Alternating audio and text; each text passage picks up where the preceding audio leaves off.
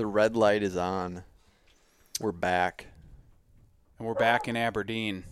We are back in Aberdeen. Aberdeen, I don't know if they still call it that. I I always knew it as the hub city. I think that was like a nickname for it.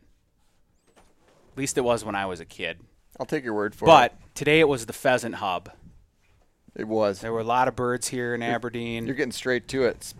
But before we get too far ahead, let's let everybody know what we're doing and who we are. I'm Anthony Hauck with Pheasants Forever.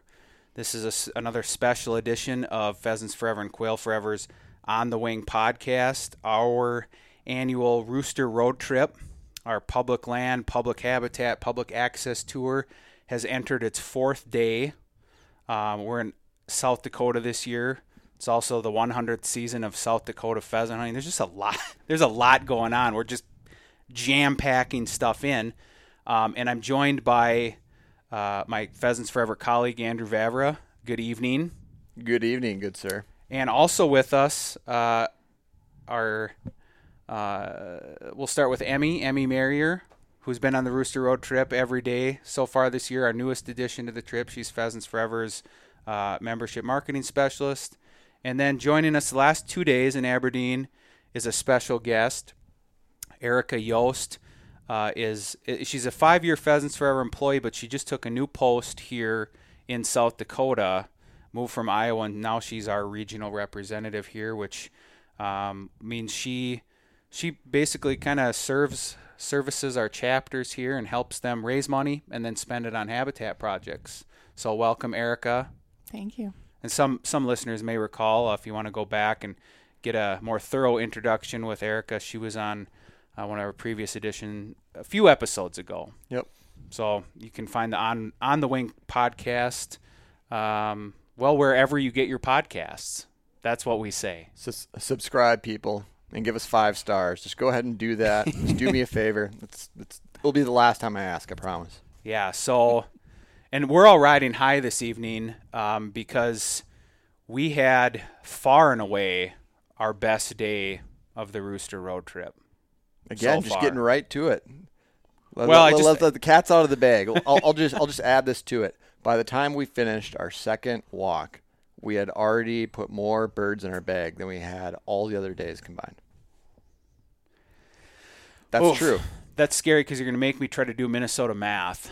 I don't want to do that, but um, Well, I forgot about yesterday. We had a good day yesterday, so I guess Well- I was still thinking the the Pierre and the the Gettysburg and the, the Seneca debacle. Aberdeen is killing it. Yeah, i- in general, let's just go with Aberdeen. has- Yeah. has been fantastic to us. Well, just you know, quick recap. I mean, yesterday we we talked a lot about our the the um, community-based habitat and access program here in Aberdeen that started in Aberdeen, um, and and there's 21 sites, about 4,000, almost 4,000 acres enrolled in that program, and that was really really good. I mean, we had a very high quality hunt yesterday. It was great habitat and I you know if if if every hunt was like that you wouldn't hear any complaining from me.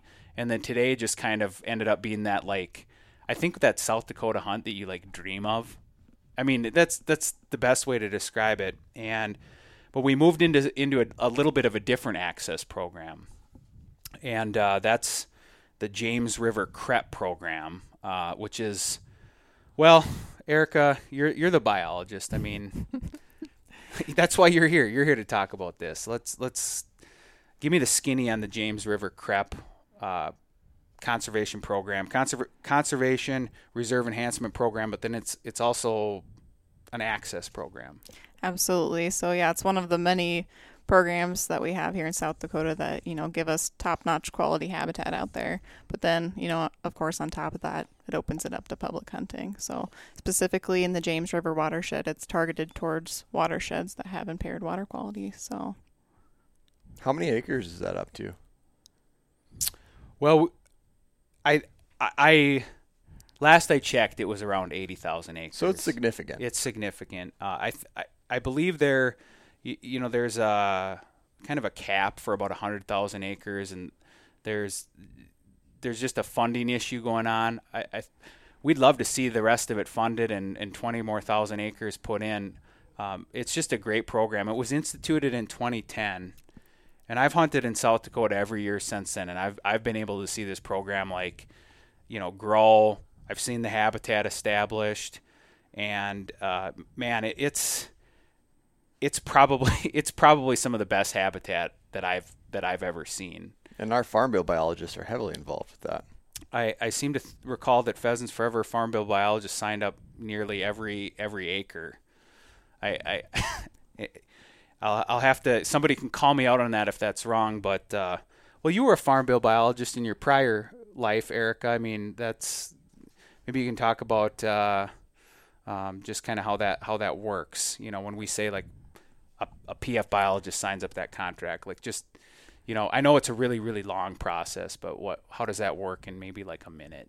No, right. You're totally right. So I think a lot of the times PF biologists in an office like that are the people that are really bringing in people. They're, you know, beating down doors and bringing people in because they're interested in habitat. So I think you'd be spot on saying that our folks were the people that were probably working on a lot of these projects. So bringing them into the office, walking them through, you know, step by step how to get through the application process, what the habitat's going to look, look like out there, doing the planning as far as seeding and just making sure it's going to be top notch quality habitat out there and making sure the landowner knows exactly what's going on. And then one of the things that we did in our, I'd say, three minutes of prep research on this is, uh, and this is something that I didn't know, even though I, I'm, you know, I've been familiar with the duration, uh, with CREP during the duration of its, you know, eight year existence here. But it's one of the few CREPs or conservation reserve enhancement programs in the nation that do require like access to hunters and anglers, which uh, I found a little bit surprising. Maybe we'll see more of that going forward. Um, I know in Minnesota, like we have like a we've had a couple CREPs, and that's where I'm from, but that that access component isn't a requirement there. You know? Well, I sure appreciated it today. I'll tell you that. and yeah, man, did did we ever? So, well, Andrew, maybe let's. Why don't you? Uh, let me kick it over to you, and you can tell us just a little bit about about the hunt. Uh, well, the day started off with a. We, we had an ace in our back pocket. Not only did we have the ringer and Erica here, uh, but we also linked up with the local chapter's uh, habitat uh, coordinator, if, if you will. I don't remember his exact title. But Habitat chairperson. There, there you go. So Greg uh, showed up with his beautiful chocolate lab. Yep. Greg Yankovic. Shout out to Greg. Oh, big shout out to Greg. Greg, Greg was awesome. He was great. And you you meet certain people in the, you know out and about, and you're like, okay, they're they're they're a hunter. He's a hunter. When Greg rolled up and I shook his hand, I was like, oh, this guy gets it. This guy has dropped a few birds. He just had that aura, like that aura around him, where it's like, today's going to go very well for us. I just know it, and it did, and it did. like it really did uh, produce a lot of birds for us. Uh, the first crep area we, we rolled up to uh, was a it was bordered on on one side by standing corn, on the other it was picked beans, uh, and in the middle of it uh, was wetland. So it was really thick cattails with with nice uh, bunch grass on, on both sides. But pretty dry, so we could walk through it. Yep, there was one section where all of our dogs were able to kind of hop in and wallow like elk, and they all loved that. And I'm sure you know their kennels loved that too. Um, but so you guys, so we split up. We kind of had one group on one side of, of the wetlands, and you and Greg and Logan went to the corn side. And I I didn't think it was a it was just by chance that you and Greg ended up by the corn. Because what well, we learned yesterday was the birds were by the corn. And sure enough, you guys weren't more than 30 yards into the grass and I just hear this bang bang. I'm like, yeah. Okay. You literally said to me, "See, the corn." Greg had two two I mean the dogs were bananas like right off the bat and two roosters got up basically simultaneously and Greg doubled and it's like holy smokes like and When's the last time you saw a guy double like that too? Uh, so again, Greg knows what he's so, doing. They don't even get up. They like basically launch yeah. ten feet out of the cover and then they're down. Andrew, Andrew sized Greg up pretty good, and and I feel like I could, I could probably elaborate a bit more. I mean, when I saw his rig, you know, like the back of it, I mean, everything was set up like, you know, this guy he's I mean his his rig isn't set up just to like get him to point A to point B. It's set up to go pheasant hunting. Mm-hmm. You know, that's that's how he operates. I mean, there's the cooler in the back for birds. He's got the uh, uh, you always know a guy's serious about hunting when they have like the shelving, Yep, right? The homemade shelving. the homemade shelving Yep. for like his guns and ammo and dog supplies. He had the portable like water canteen for the dogs that was filled. So y- his system is set. and right? the Pheasants Forever license plate didn't hurt either. I, I appreciated that. Yes, you have that too, Erica. We talked about that.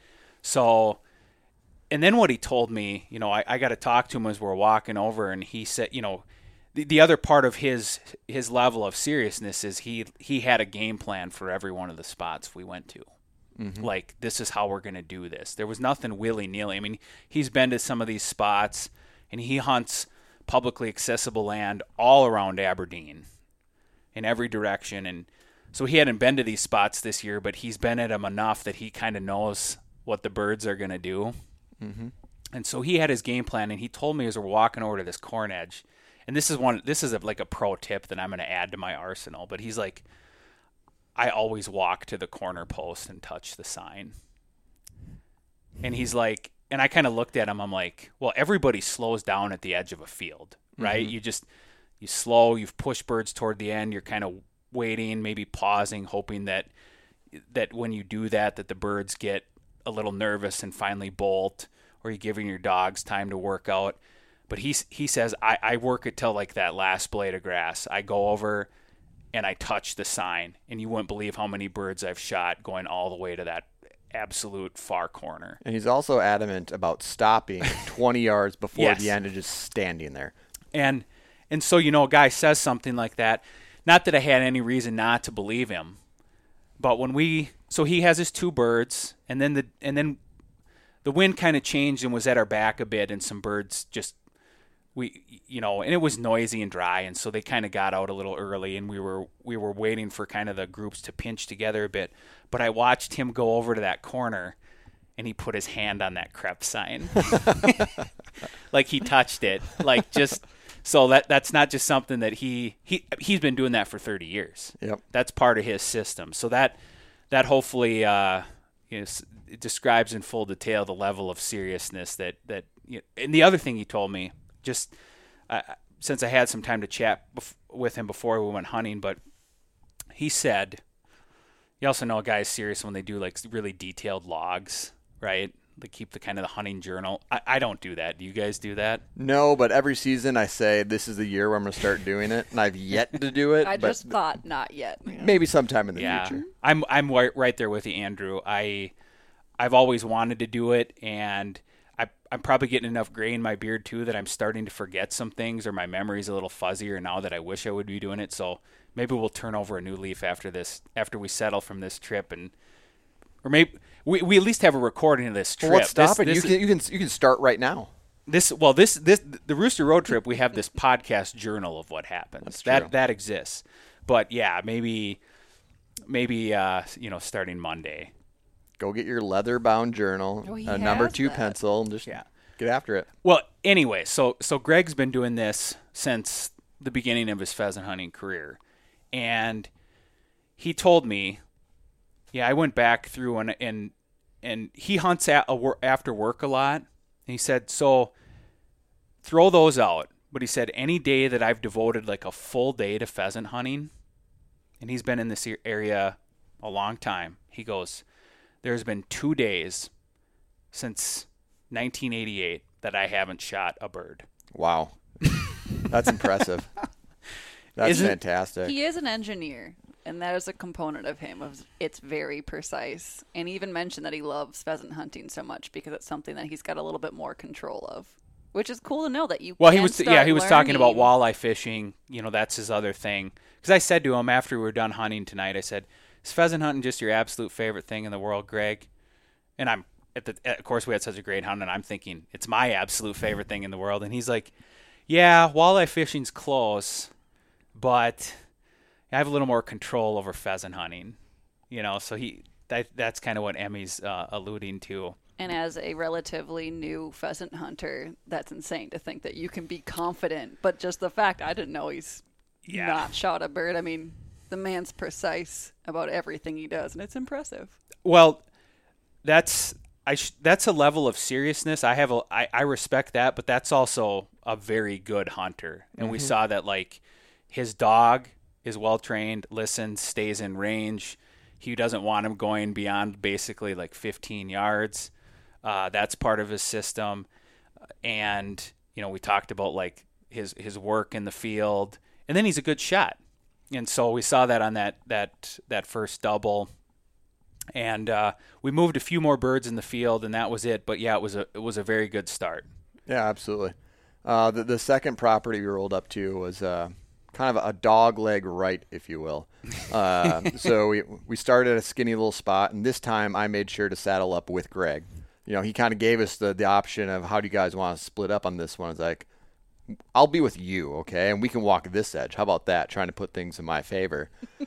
And Corn was a factor. Yep, yep, ab- absolutely. And so, sure, sure enough, we we start walking this field edge, go through some tumbleweed stuff, and hit another uh, patch of good grass. And both my dog Bo and, and his lab started to get birdie. And you know, judging him and his dog, I was like, okay, yes, my plan, my selfish plan worked. We're about to put up a bird. And sure enough, one got up right in front of him. I happened to pull the trigger too, and so did he, and it dropped. I'm just gonna leave it at that.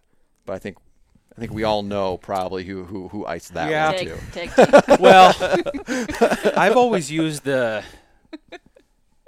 like the like a sack in football. I, it, I've, it's always struck me as a funny statistic. Like you can get like a half a sack, mm-hmm. and and maybe that's a situation where we give you like half a bird. Maybe I pressured the bird. Okay, it was, it was a it was a pressure. Um, so that was a great start in that field, and uh, then we and we moved a few more birds, some hens. Air, we moved a sharpie. yeah. I don't know if you guys saw that, but we I swear. It's still we up for did. debate. Well, It no. is. So so Erica's uh, Erica has Uh, four-year-old Brittany four-year-old Brittany, and she had a very nice point, and we were working our way up, and this bird got up, and it flew over me, and I do pride myself in like field identification, but I'm pretty sure it was just a young hen, but like at first blush, it was it seemed like a sharp tail, and it, but now I've settled on it was just a young hen pheasant, but it didn't surprise me that you guys said you saw a sharp tail on that other end of the field. Oh yeah, it was 100. percent It it was Yep. it was a sharpie. So we, we finished our walk. Um, I don't think Greg and I kicked up anything else on that side of the field. Uh, did you guys have any luck on where you were? We yeah we had uh, we, we I in had addi- hens. in that addition field. to the point that um, Leah the Brit had, uh, Emmy was running Lu- Lux, her flat coated Labrador Labrador or flat coated retriever. I always want to yeah. It's, It's like bird a lab with long hair, Yep. right? Just I say mean, come on. right? and and he worked a couple hands very nicely, and then one other hand got up just a little wild. So I mean, and it was really, you know, if one of those had been roost, any one of those had been roosters, they were in range. It was nice. So that was that was a very productive field to walk as well. Yeah, and more great habitat. It was all really good grass, and I was actually surprised today. Um, you know, I don't think we saw another group of hunters anywhere where we were, um, which is odd because I mean I'm not gonna hotspot. It seemed like it was crawling yesterday. but you know we weren't that far from town. Tw- Like, what were we? Twenty minutes? Yeah, 20, 25 minutes. yeah, so I, I found that to be a bit odd, but again I was okay with it because any spot we wanted Yeah, was ours. because yesterday, yesterday we had there was another person hunting the spot we were at, which was it was a gigantic spot Yeah, and it it could huge. certainly handle it. But the traffic on the road was was The out of state plates were everywhere. yeah they were they, it was just like I guess as much as a gravel highway could be an interstate. I mean every you know every couple minutes there was a truck going by with you know somebody wearing a blaze orange cap, Mm-hmm. and today that just wasn't happening in the region we were at, which it was very quiet and peaceful and nice. yeah, I was, I was okay with it. What you know, Andrew and I were talking before we went on on air here, and he was mentioning just like about that that grass that we hunted in on that piece. Like it, it kind of what did you describe it as? Like kind of bunchy. Yeah, I bunch call grass. it bunch grass because it, it, it just forms in little clumps, and I love it because my dog can cruise right through it, but it looks like great stuff. No, yeah, it was all really great habitat, just native cool seasons they have here in South Dakota. Like intermediate wheatgrass was the predominant one out there, but really great cover, good nesting cover for birds. which probably why we saw some pheasants there. Had all the ingredients. They nest there. There was a little cattail slough in the middle, uh, some surrounded by cropland on uh, a f- three sides, and a road on the other, and a lot of edges. They're edge birds, got to live on the edge. Yeah, that's that's what I always say. That sounds like a T-shirt waiting to happen, doesn't it? We can put a PF logo somewhere on it. Yeah. So we at this point we got a trio of birds in the bag and we're feeling pretty good, but little did we know that like the best is yet to come and not just like the best, but like one of the not just one of the best like f- pheasant hunts that I've been on as part of Pheasants Forever's Rooster Road trip. But and not just like one of the best like public land and public habitat and public access pheasant hunts I've been on, but just one of the best pheasant hunts I've ever been on. Period. In terms of birds seen, I, I would have to agree with that. Um, I'm, I, I'm, I still want to go back and really replay it and, and have an, an educated guess on how many we actually saw by the time we got back to the tailgate for the last time. Um, but it's it's a big number. Yeah, it's it's one of those where there's a couple group flushes, then I think your your brain, you know, like we've talked about, like I don't want to over exaggerate. yeah, you you don't want to do that, but it's just it, there was uh, so many hen flushes. You know, I think everybody's dog like had some pen flushes that other, you know, I know like Smidge was working in front of me. She flushed like four hens in a row. I don't think anyone else saw them. Yeah, You before, know? but before we even get to that, we should also admit to ourselves that that field almost didn't happen. So we talked about how dialed in uh, Greg was and his, his plan. We just happened to be driving past this crep while a combine was almost done ripping all the corn out right next door, and he immediately stopped and he he pulled right up next to the sign. And he's like, "Well, I wasn't planning on hunting this, but if you're seeing what I'm seeing." let's just give it a really quick walk and, and see what happens. I'm guessing a, a couple birds probably filtered in here. Um, And I think we were all thinking that. yep, exactly. And so th- this this property is more of a, a square shape, if you will. And the plan was Emmy and Greg were going to go to the far end of the wetland part of it, and they were almost going to post, and we were going to walk that freshly cut edge, and more than anything, probably just push all the birds to them. At least and kind of run a coordinated pinch. Exactly, and and that that was our plan, and so we let Emmy and Greg get out ahead, and I heard some shots. Well, we were still standing at the tailgate. That would be Greg walking the edge, just absolutely slaying birds. Well, and we I was like- and we should note At this too. point, he's the only one who's hit them Yeah. too. He made sure to not walk the field where we knew that you guys were going to get Yeah. into them, And- which we'll get to. And and- so then he's just like, "All right, we'll go here," and I'm not kidding. One gets up, boom, walks another 30 yards. One gets up, boom. And we should note here that that party hunting is legal in South Dakota now. Yes. It used to not be. Yep. You used to have to only shoot your three birds. And we were all okay. Like we had the conversation prior to the hunt like Greg's keep hunting if you have an opportunity. He's It's- part of the group. Yes. So we were going with kind of a group mentality, and I don't mind that because that's how it is in Minnesota. Mm-hmm. You know, and and obviously people can decide, you know, if they've shot a few to be done, if they want. I mean, but we're we're out there having a good time, and and and some days you just can't control like the opportunities. Some days people just are in the right spots, and and Greg knows these spots, and he was. I just he was- loved it because at this point in the day, Greg's at five. Yeah, yeah, and we're looking at him like this guy's incredible, but you know we hadn't started yet, and then it was kind of time to turn the tables and shine the light, you know, on ourselves, and uh, and so we, the dogs get laced up, and we start Or walking. booted up. Booted in Bo- up. in Bo's case. Bo's Bo's booted up, and you know they once they fire, fired a few shots, I thought, yeah, they'll, we're gonna run into some birds here.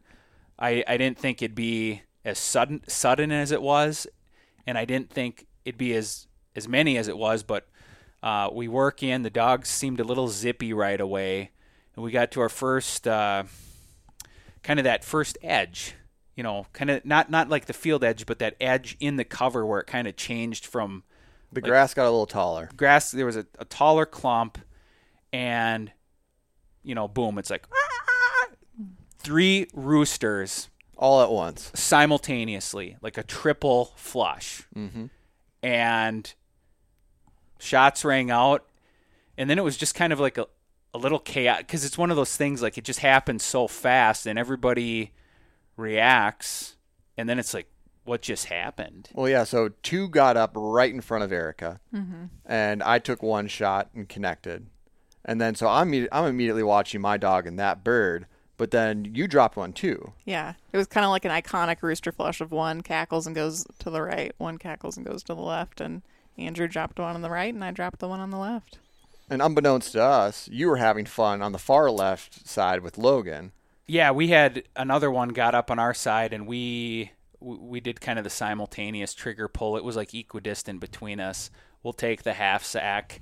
We were just we were just happy, um, and and then we connected, and we had two birds, and we thought, mm, okay, that's good. And that, but uh, I don't know if it was you or Erica. It's like no, there were three birds there, and I'd only seen 2 Mm-hmm. You know, my in in my field division, and uh, so then we, uh, we did a coordinated effort, and it's like, yep, yep, there were three down. So we waited and waited, and we looked for about five minutes, and it's like I started to kind of question everybody. Like, was there really three birds? I mean, did we just want there to be three birds? But I knew I shot one. Yeah, I Erica knew, I knew she shot one. We knew you had one, so we're like, "That's three, bud." and and yeah, I was about ready to. We were we were only like seventy five yards from the truck, and I was about ready to go back and get you know a, another spaniel just to add into the search, and all of a sudden here comes a booted bull. It, it's so funny how that happens. Uh, you know, we're almost dejected to the point of, okay, we got to go back to the truck, get a couple more dogs, and just run them through here and see if we just happen into this bird again. And so my back is actually turned to her, like walking back towards the truck. I, I'm just not paying attention to her anymore. And, and, and all of a sudden, Erica's like, here's one. Yeah. I'm like, Hey. what? and, and I turn around and there's there's my dog with with the bird in her mouth. I'm like, how did you just pull that one off? All right, She's our veteran at, dog. A, at a girl. Huh? Yeah, that that was yeah. Hey, you forget something, dude? yeah, And- it's like, is this what you guys were looking for? You should have just told me. so just like that, it's like three roosters up, three roosters down, and and that that felt that felt darn good. Mm-hmm. And uh, then we well, you know, there's so much action you want to just like get ahead of yourself, but it's like I'm gonna pump the brakes here. But then then Erica just kind of like just slides it in like this is my first South Dakota rooster like like like it's just like it's just some type of like just kind of side note and it's like no Is that how you sound, Erica? I well don't, I don't think that's quite right. Why- I- why- uh, go ahead and correct him. I obviously don't do a, g- like good impressions of anybody, and anybody who knows me knows that the impressions that I do, I was just trying to do like a different voice to make it seem like I wasn't myself. But yeah, she.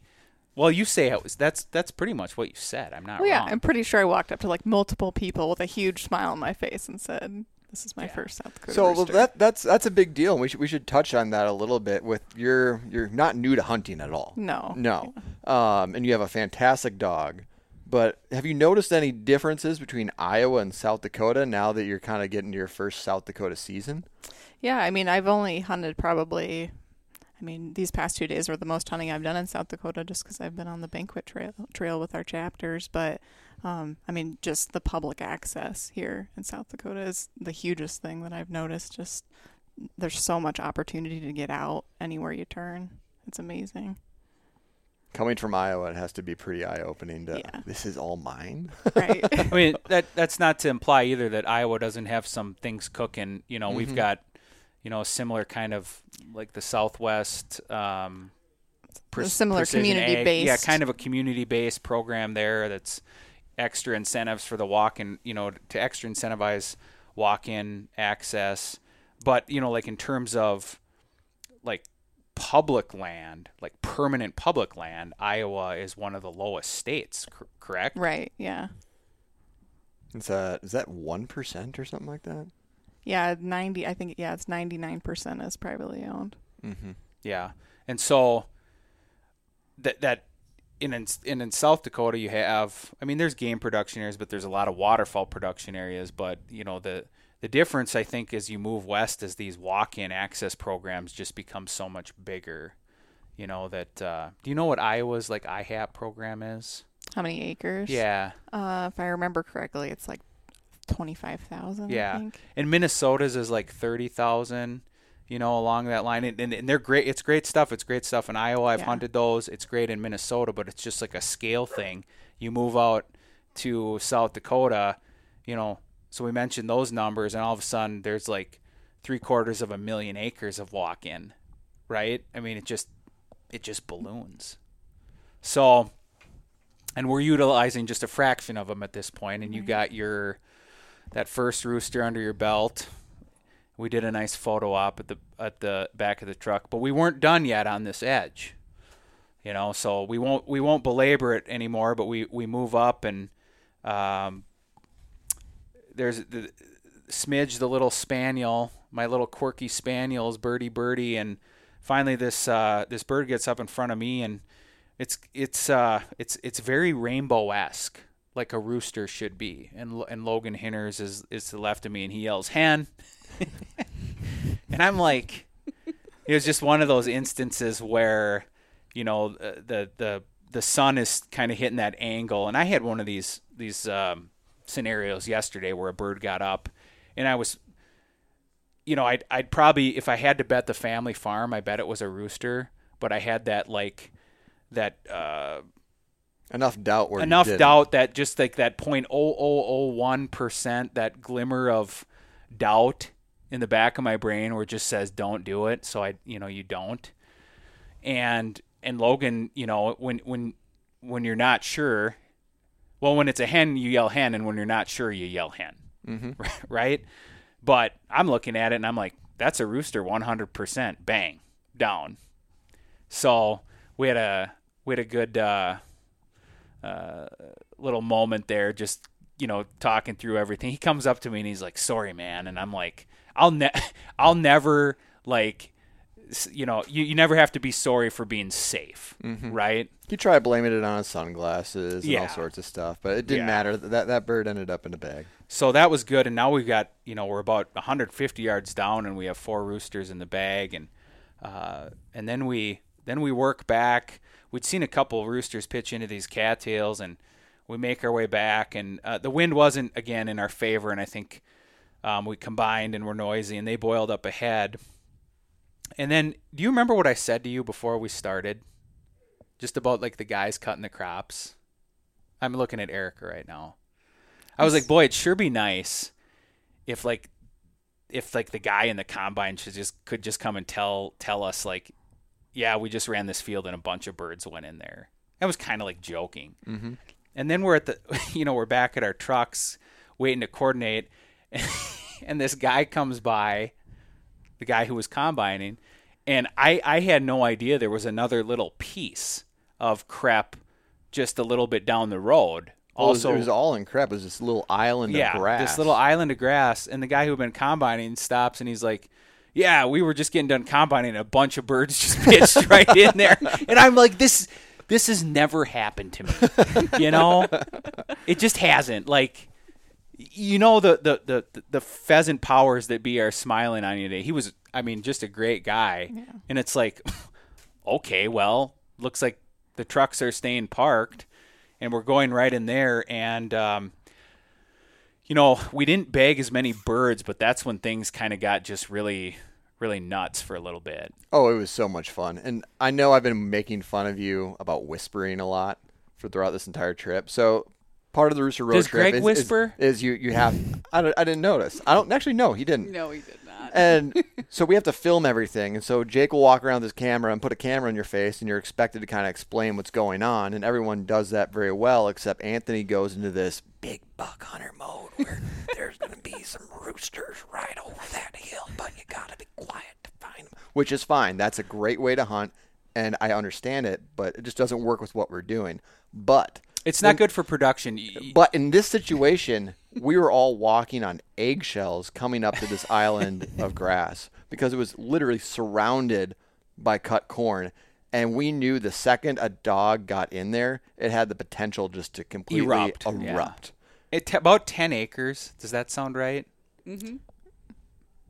I'm looking at the biologist. Yeah, I don't. I don't here. think it was quite that big. No, it wasn't that big. Yeah. it was small. Yeah. maybe like maybe even like six, four, five, six. four. Yeah, not not a gigantic piece, but again, the, it was it was like in this field that had just been harvested. Mm-hmm. So it's surrounded by corn, and presumably any birds that were finding safe harbor in there were you know were now going to filter in there, and and they did. And again, we it was about we got about what halfway through it before Well, it started getting interesting about halfway through. We we lined up and we started to push it, and again, we are all in Anthony's whisper mode, just kind of like doing a little cat stalk through the grass, just just waiting.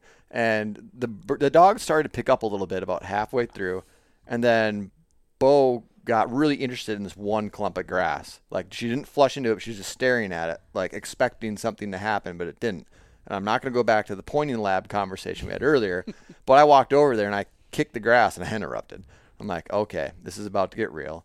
And then we kept pushing, and then there was this little stand of about eight foot tall bushes that kind of cut across the entire middle of it. And can the- the biologist weigh in? What was that? I think it was Phragmites. I don't know if it was bushes. Phragmites. No, I they, don't know. they weren't they're- the Phragmites. I know what frag. They, I I know what Phragmites you're talking about. It, but it was like it was something else. It might have even just been like t- kochia. Yeah. Uh, it, it was it was big. It For and the sake of the story and what's about we'll- to we'll- happen, people can imagine just big, you know, Shrubby. shrubby bushes. And the second we got up to the edge, that's when all the birds started erupting off the back end. So I could just see glimpses of birds going crazy, and I'm like, there's a there's a barrier in between me and them. And I'm like, oh no, I'm gonna miss out on my opportunity. This is this is supposed to be the greatest flush of my life, and I'm not gonna pull the trigger once. And so I like crash through it, and I get to the other side, and birds are continuing to flush Boiling out, like as boiling they say. out. And so I, I do a lot of waterfowl hunting, and I I caught myself doing what I do at the end of a waterfowl hunt when you're close to your limit and you can only shoot greenheads, right? Like you take your time, you just start like flock watching. You want to pick out the one. Like I was trying to pick out the roosters, and I was so petrified of dropping a hen because they're so close together. yeah, Like because there were like Logan did the same thing. We're like we didn't like really shoot because it's like I'm gonna take down something else by accident. there was like 30 to 40 birds in that very very small like clump. Mm-hmm. This clump within like four to six acres, whatever this is. And and then we just uh, kept marching and kept marching. Yep. Then we hit the, then we hit the wetland, like a little area, like it kind of turned into a Kind little a dry dried cattail, out cattail slough. A couple rogue birds that were holding tight uh, popped out here and there, and then then some action happened over on Emmy's end of the field. Yeah, we had. Uh, it was one of those like a rooster darted out to my left. You were Erica was stuck in the cattails, Yeah, I heard it, but I didn't see it. and he and he crossed me, and it's like not one of my favorite shots. Right, that left to right, you know, where he's just going like full bore. But I guess this is why I spent all summer skeet shooting is to be better on those, and he well, I just let him, you know, like you can't miss in front. And so I pulled out in front and squeezed the trigger and he folded and I thought I mean, that felt really good to make like that shot. You know, it's um again, like I've never shot skeet before, like before this summer. I mean, I've always been okay in like you know, kind of the trap type angles, but I wanted to be better on on those type of shots, like that left, those those left to right, and then mm-hmm. and and right to left, and that's what you do, you know, in skeet when you when you work your way through. And I wouldn't say like I'm great at them, but I'm a lot better than I was, and I felt like, you know, that was like three months of work on that shot It all came together. And it felt really good. And uh, one of the labs, you know, I was I was kind of wanting to get my dog up there for the retrieve, but you those labs are just insatiable. You know, you can't. They're pretty quick. shameless, absolutely shameless on the retreat. so they were on it, but that's fine. Uh, You know, a bird in the hand is fine with me.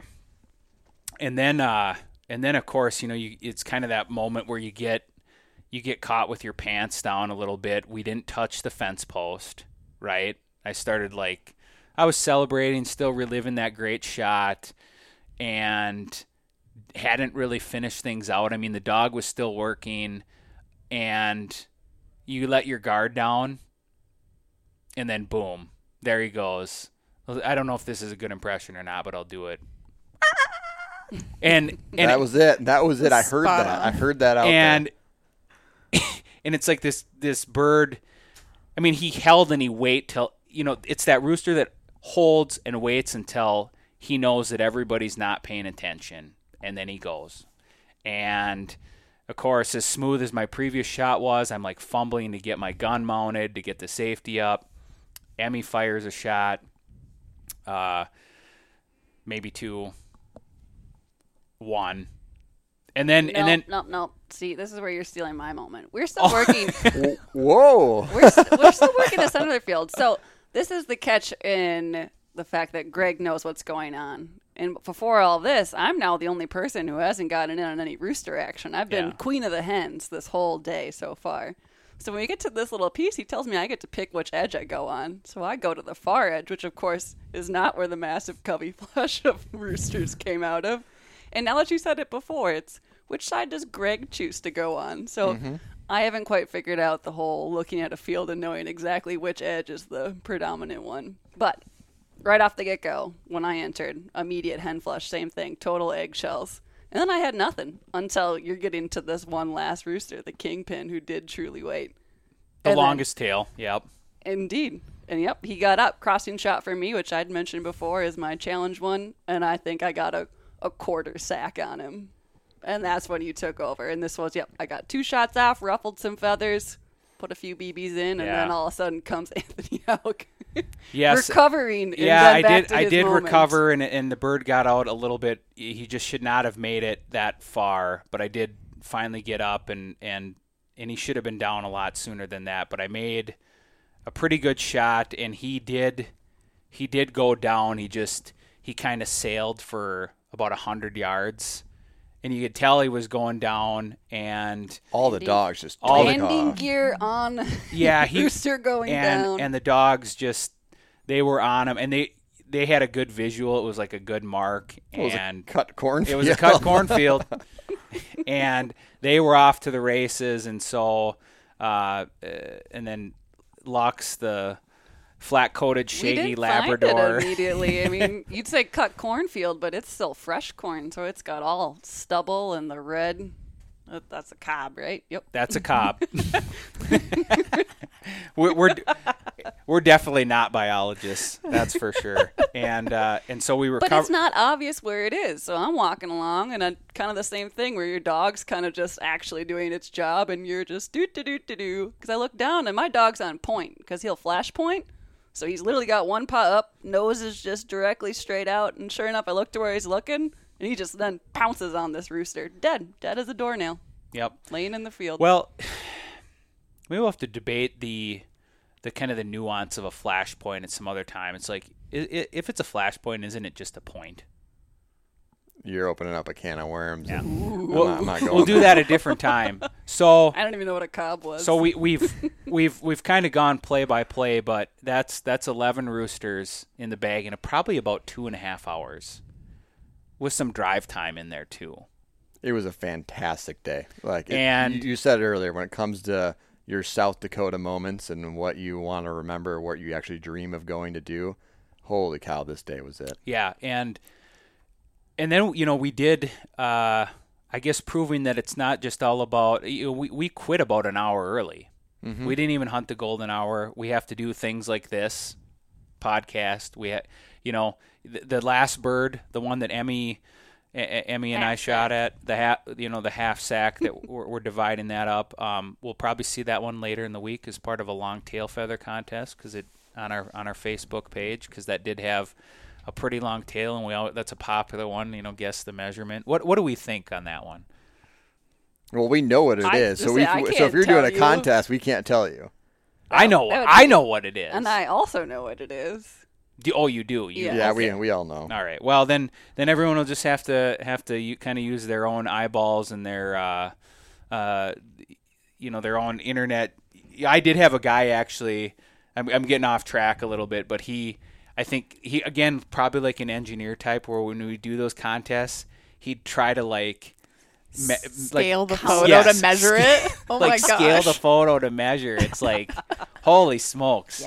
But I like that. You know, that's pro- like I said, probably an engineer like Greg. You know, would like they just look at it and it's like, that's 23 and a half. Like they just know. You know.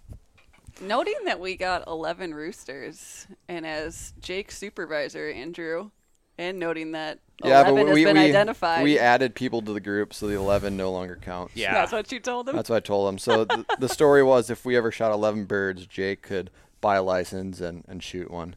But I was I was I quickly changed that up on him. Well, he's He- still he's, he's got a job to do. he's still got a chance. Yeah, he's got a Hence, he's not here. he's got to bring this footage from today to life uh, to to showcase to those of you listening. So there's some some visual evidence behind it. We have another day tomorrow, so it's not to say that couldn't happen.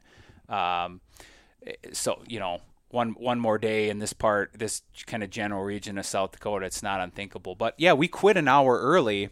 And 11 was a joke for the trip.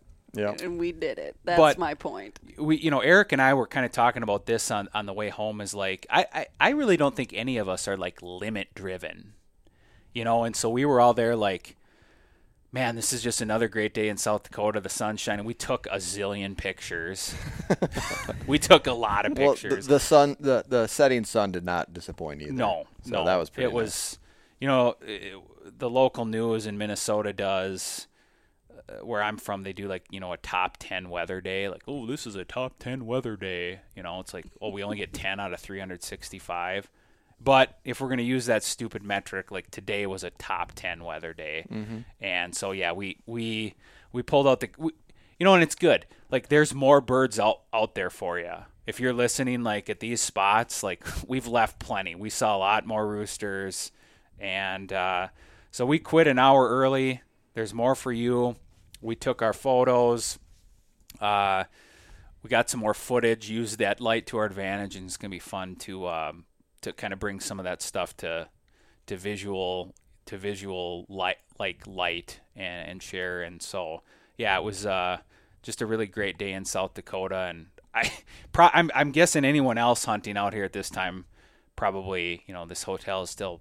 You, we didn't see the hunters today, but we know they're still here. well, they're, all still com- staying here apparently. yeah, we're still at the Super Eight in Aberdeen, and uh, and I got to think some of them had some good days today too. Mm-hmm. We weren't the only ones.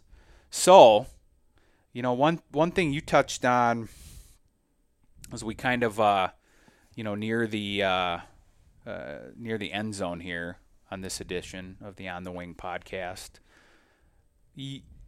We we talked about this earlier today, but you touched on it on our on our on our latest episode, and you had um, I think an inquiry about like from a new hunter who's presumably been following along to the Rooster Road trip. Yeah, absolutely. He he's been following along. Uh, he has a bird dog that's bird crazy, um, but he still considers himself new to uh, wild bird hunting because he'd only gone with guides previously. Okay. And it was a very simple question, and it was, "What advice do you have for a new hunter? Like, how do you, how do you get to the level where, no, not everybody's going to be like Greg, right? Like, I could dream of being like Greg. I don't think I'll ever get there. But how do you get to that level where you feel confident every time you go out? I think is is what he was getting at. Yeah, and and he's not the only one. Yeah. That's a good question. Well, why don't why don't we go? Why don't we go do our? Uh, you know, we'll go around the horn here. We've got, um, and we we all have probably some different levels and backgrounds, so can offer our own insight. I think that'll be fun and kind of kind of share that that that advice or perspective we have to, to that question. Like, hey, I'm a, I'm a new hunter. I'm just getting into it. What do I what do I need to do now? Yeah, it seems like a, a complicated question, but I don't think it really is. And when I posed this to the group at the tailgate earlier today, I was surprised how easy the answer came to everybody and, and how we were all kind of in the same boat, if you will. Um, especially since I was never a, a big upland hunter until I started at Pheasants Forever. So I didn't Yeah. start learning how to do this until I was in my 20s. You know, I used to follow along a mutt that was attached to a check cord, and I I swear to that check cord accidentally flushed more pheasants than anything else growing up. So I didn't have a lot of background knowledge going into this, right? Um, so my my biggest piece of advice is be okay with failing and be prepared to put on miles, both in your truck and on and in your boots. You you can't go out there expecting to su- succeed every single time because then you'll just get upset. It won't be fun anymore, and you'll start questioning why are you even doing this. Every time you fail, you're learning something. You're either creating a better bond with your dog, or your dog's getting better, or you're starting to learn how to read the habitat a little bit better. So just because you didn't put a bird in the bag at that on that particular day, that's okay because in the long run, you're just adding to your experience and you will eventually get better. And that's the only way to get better is to get out there and do it. And I think that was everyone's resounding answer. It's just get out there and do it. Yeah, yeah, we all said some variation of that. Uh, I know I did, and I and I was t- I told Erica that same thing, and, and maybe maybe you heard that, maybe somebody else said that too. But it it's um man, I failed a lot, like you know early on. Uh, I'm thinking back to like even you know when eight, eight years ago and just getting a getting a dog and and and there were a lot of unproductive hunts. You know, there's there's you got to be okay that there's not going to be anything to share on Facebook or Instagram. It's a very good point. you know, there it's not all it's not all just like instant gratification in a in a society that kind of like thrives on instant gratification. And and I even and I think I I feel like you you seem to me as a confident hunter now, mm-hmm. and part of that is A lot of it has to do with my my booted up bow, but yeah. you know, that trust in your bird dog, that bond you've developed. I feel like I have th- that level of confidence now, but I'm not I'm not averse to learning either. Like, uh, when I watched Greg was going out scouting, You're going to be touching a lot of corner posts. Well, that's on. exactly what I was going to say. Like Greg was going out scouting tonight. We, he he left us. You know, he he saw that we had some work to do, and we're. Uh, we're, we're left us to that, and he said, "I'm going to go scouting." He's got pheasant hunting to do this week. He's going to hunt after work, and he went around to scout and like that's what you do. That that's what Greg's doing. Put on the miles. And I, you know, honestly, like I've always been pretty good about like getting to the the edges of field. Like I said, that that that line we've come out. You know, pheasants are edge edge birds, and you got to live on the edge. I'll go. To, I'll touch the post. I'll touch. I'll touch the sign. I think we all are now. like I'll do it. So yeah, and and you should too. That's great advice. So don't be afraid of like like don't be afraid uh, how do I want to put it like you can never stop learning at this thing. Like you don't you, you there's always something new you can add to your arsenal. I remember a couple years ago. Do you remember we were we were again in Pierre? It was the last time we were in Pierre, and like that that guy was on a hunting trip, and this truck got broke into at the hotel. Mm-hmm. Right. And this isn't like this isn't like field success, but this is like hunting trip success. Like you know what'll ruin a hunting trip is if your gun gets stolen. I always I'm looking looking around the hotel rooms. We always bring our guns into the room. Yep. That's, They the, that's, the, that's the one thing you can't go without. They never sit in my truck overnight. Mm-hmm. Like I maybe maybe you'll make it your whole life without getting your truck broke into, but I I never take that chance. I never want to have a trip ruined by somebody stealing my gun. And that's It's good advice. and and that was something I figured out like when I saw that that poor gentleman in Pierre didn't have a backup gun, and you could bring a backup gun. Not everyone has that, you know. But if you're bringing one gun on a trip, bring it into your hotel room or wherever you're staying, and and you know don't just leave it out in the truck at night. Eh, You like you like to believe the best in people, but you know what? There's a, there's a few bad apples in the world, and, and so that that's just something that I think about um, as a piece of you know I'll get to my real advice, but you know just that kind of came top of mind here. So That's well, good. let's go to um, let's go to the other side here as we uh, same question. Emmy, we'll start with you. Um, new hunter advice. What do you got? Feed us some good info. Andrew's right in that we all really did agree with it. I think the special thing that I have is that I'm in that right now. You guys talk about like take away from Anthony. You can never stop learning. Absolutely not. But I'm in the late 20s, just started at PF 4 years ago. This is my third season, and I would say that yes, embrace failure, but also know that your confidence is building and at the same time you just have to keep going out. And I've twisted it to where I actually end every hunting day asking myself, what did I learn today? That's specifically the question because I don't bag a bird every trip. I showcase the beautiful landscapes, look at that. But my question at the end of the day to myself is always, all right, what did I take away today? Because I know that I'm building to something, and you do that by actually thinking and reflecting on what's the takeaway. And it's made a big difference because that helps just build the mental confidence in the reality that it's truly a development. This is still coming from someone in their third season. That's great. Yep, that's a good word. Development. You're you know you're you're always developing. That's one to keep in mind. All right, Erica Yost. I think the person who asked this question already has something in their favor is that they've already got a bird crazy bird dog. So I was shocked when he actually said that. I was like, Yeah. oh man, you're, like- you're good to go. why aren't you out there already? But no, I mean, my big advice is, you know, go out, follow your dog, and trust your dog. We've all learned that lesson over and over and over again. Is just go out, enjoy your walk, have a good time, and trust your dog. And I guess my second piece, kind of along what Anthony said, would be if you can find a Greg Yankovic who is seasoned, knows what they're doing, you can. We've all been bird hunting for quite a few years, but you can still learn something, and someone like that has something has so much to offer. mentorship is is a real thing. It it makes a big difference. And I guess one last thing I would add to that is try and plan one real hunt outside of your comfort zone where the bird numbers are good.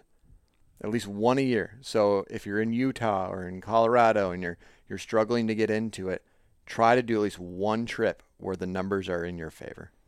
Yeah, that's good. Yeah, we're some of us are. Uh, well, it's everybody. Everybody is challenged with that in some respects when it just comes to you know pursuits. I mean, like you and I probably want to go on an elk hunt someday. We're gonna have to travel to do it, right?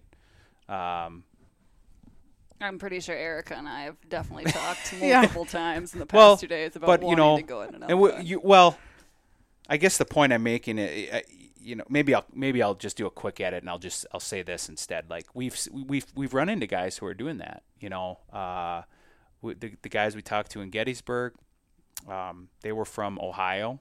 They'd driven here 18 hours. I talked to a guy from Pennsylvania. You guys didn't meet this other guy at the um, the Pierre Super 8, but he was there with his kid. He just moved from Pennsylvania to Colorado and had just driven up uh, to Pierre to hunt, and he was just only hunting public land. So we were. This was like right when we were departing Pierre, and I took his atlas. I circled a couple spots for him, and off he went. Love to hear how you did. Yeah.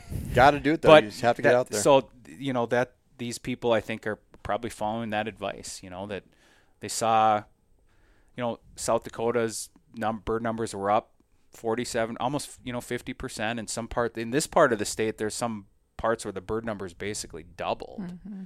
And yeah, do that. Take an out-of-state trip, and you know what? It'll just make you a better hunter too, because you know from that that perspective of like identifying habitat of driving around it's got like you wouldn't bel you wouldn't believe what you see when your eyes are open right when you're driving around it's like oh there's a bird pitching into there mm-hmm. right or you're out hunting and like oh there's a few birds that just landed there i mean yeah then go get them you know that's that's another pro tip for me you see 'em, go after semi 'em. semi pro tip. I'm not going to put myself in Greg Yankovic's category, but semi pro tip is like when I see a bird go in, I'm going after that bird. see him land. So, all right, Erica, I feel like I cut you off. No, Any other any other anything No else you'd like to add? No. No gems. Well, you guys you guys put some really good stuff out there. So, we'll see if I can be additive, but I probably don't add. That's really that's all really really good advice. You know, maybe this is some some uh has some similarities to what you guys say, but like don't compare yourself to other people. You know, like that's in that failure part. That's what that's that's my piece of advice is like you get to be your own upland hunter. It's not a competition, right? I don't compare myself to anybody. For me, upland upland hunting is a it's a pursuit like if I'd have been hunting with Greg today and he got five birds and I didn't get any, it's really not going to detract from the time that I enjoyed spending a field with my dog. I know that there'll be days where those tables switch. And I know early on you want to have success, but like don't just don't feed into that machine. I know this because I'm on it all day because I have to manage the social media accounts. Some of them for Pheasants Forever. We kind of split those duties. You see it on Instagram too. It's like I like looking at that stuff, right? But people people don't share their failures there. You know, they're they're just showcasing the good stuff, and life isn't always like a 10 second Instagram post. Like derive what you want out of Just out make of sure it. you're having fun. yeah. Like, Have fun, work the edges, everything will work out. I think so. So Edges. Yes. yep. Don't d- don't uh, don't compare. Compile. Compile information, and and touch touch the corner post. Touch the corner post. That that's it. That that is it right there. I think, touch you know, the corner post. You're gonna get a few more birds if you work those last few edges. And uh, so tomorrow, one more day of the Rooster Road trip. Very much looking forward to it. Uh, we're gonna go touch a few corner posts. Um, you know, probably this general region. We'll figure it out. I think we're gonna share our stories with you uh, one more time. Probably have one more uh, one more wrap podcast at some point in the next couple days. Absolutely. And um, we've really appreciated you guys listening and and uh, following along to this year's Rooster Road trip, public habitat and public access tour. We'll talk real soon. Thank you.